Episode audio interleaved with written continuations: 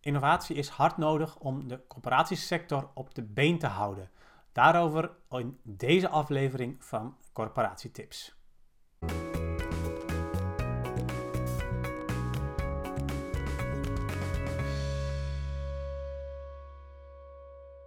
Ja, innovatie, we hebben het er allemaal wel over.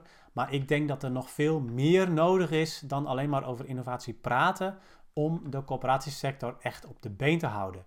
En dat klinkt misschien een beetje gek, want ehm, ja, in het publieke debat worden corporaties toch niet echt gezien als ja, organisaties die het nou heel moeilijk hebben financieel.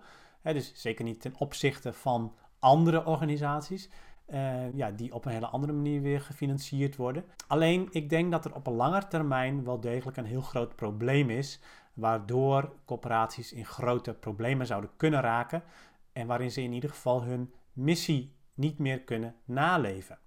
En voordat je me nou wegzet als een doemdenker, ik ben wel degelijk heel optimistisch over de kans om dat uh, op een goede manier te doen en om dat juist ook te voorkomen. Alleen, daar moet je als corporatie wel iets voor doen.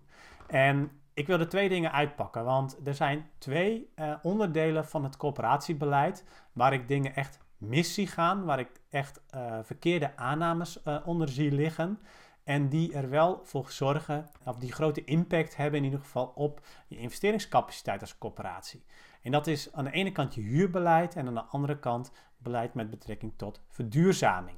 En dat zijn allebei onderdelen die uh, veel geld in potentie kosten of opleveren. En die dus een hele grote bijdrage leveren aan het wel of niet hebben van een investeringscapaciteit. En ook die allebei, ook voor een groot deel, dus je huurbeleid over als het gaat om betaalbaarheid, duurzaamheidsbeleid als het gaat om CO2-reductie, die ook voor een heel groot deel bijdragen aan ja, eigenlijk de reden waarom je als corporatie überhaupt op aarde bent.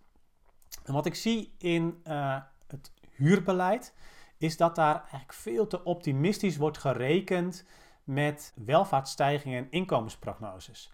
En er wordt over het algemeen, hè, dus ik zeg niet dat dit voor elke coöperatie geldt, maar ik zie het in heel veel woningmarktonderzoek, dat er te optimistisch van wordt uitgegaan dat er in de toekomst minder of minder extra betaalbare huurwoningen nodig zijn ten opzichte van de demografische groei van dat gebied.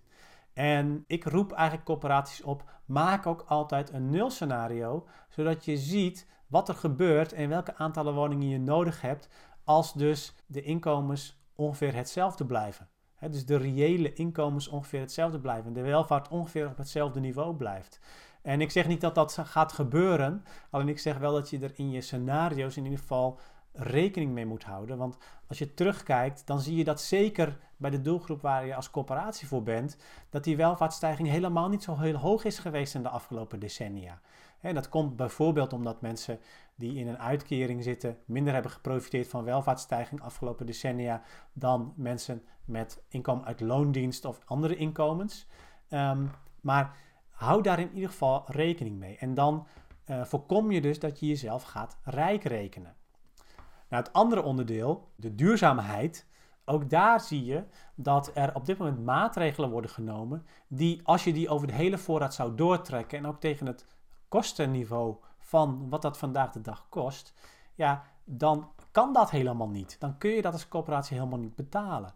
Ehm, en ik zeg niet dat je dat niet moet doen, maar ik zeg wel dat je tegelijkertijd ook dan op zoek moet gaan naar manieren om die CO2-reductie die je dan realiseert met zo'n project, om dat wel goedkoper te kunnen gaan doen.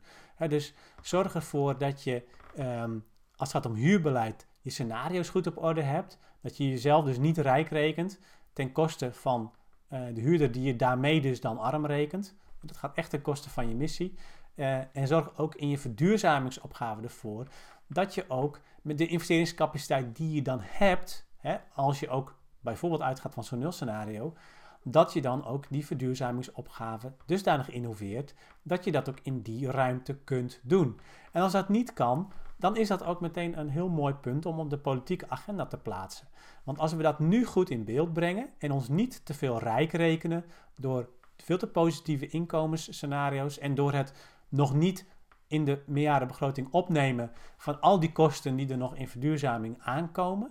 En dat ook niet door te trekken nog naar 2050. Um, ehm, daarmee geef je een veel te positief beeld over de financiën van de coöperatie die er nu is.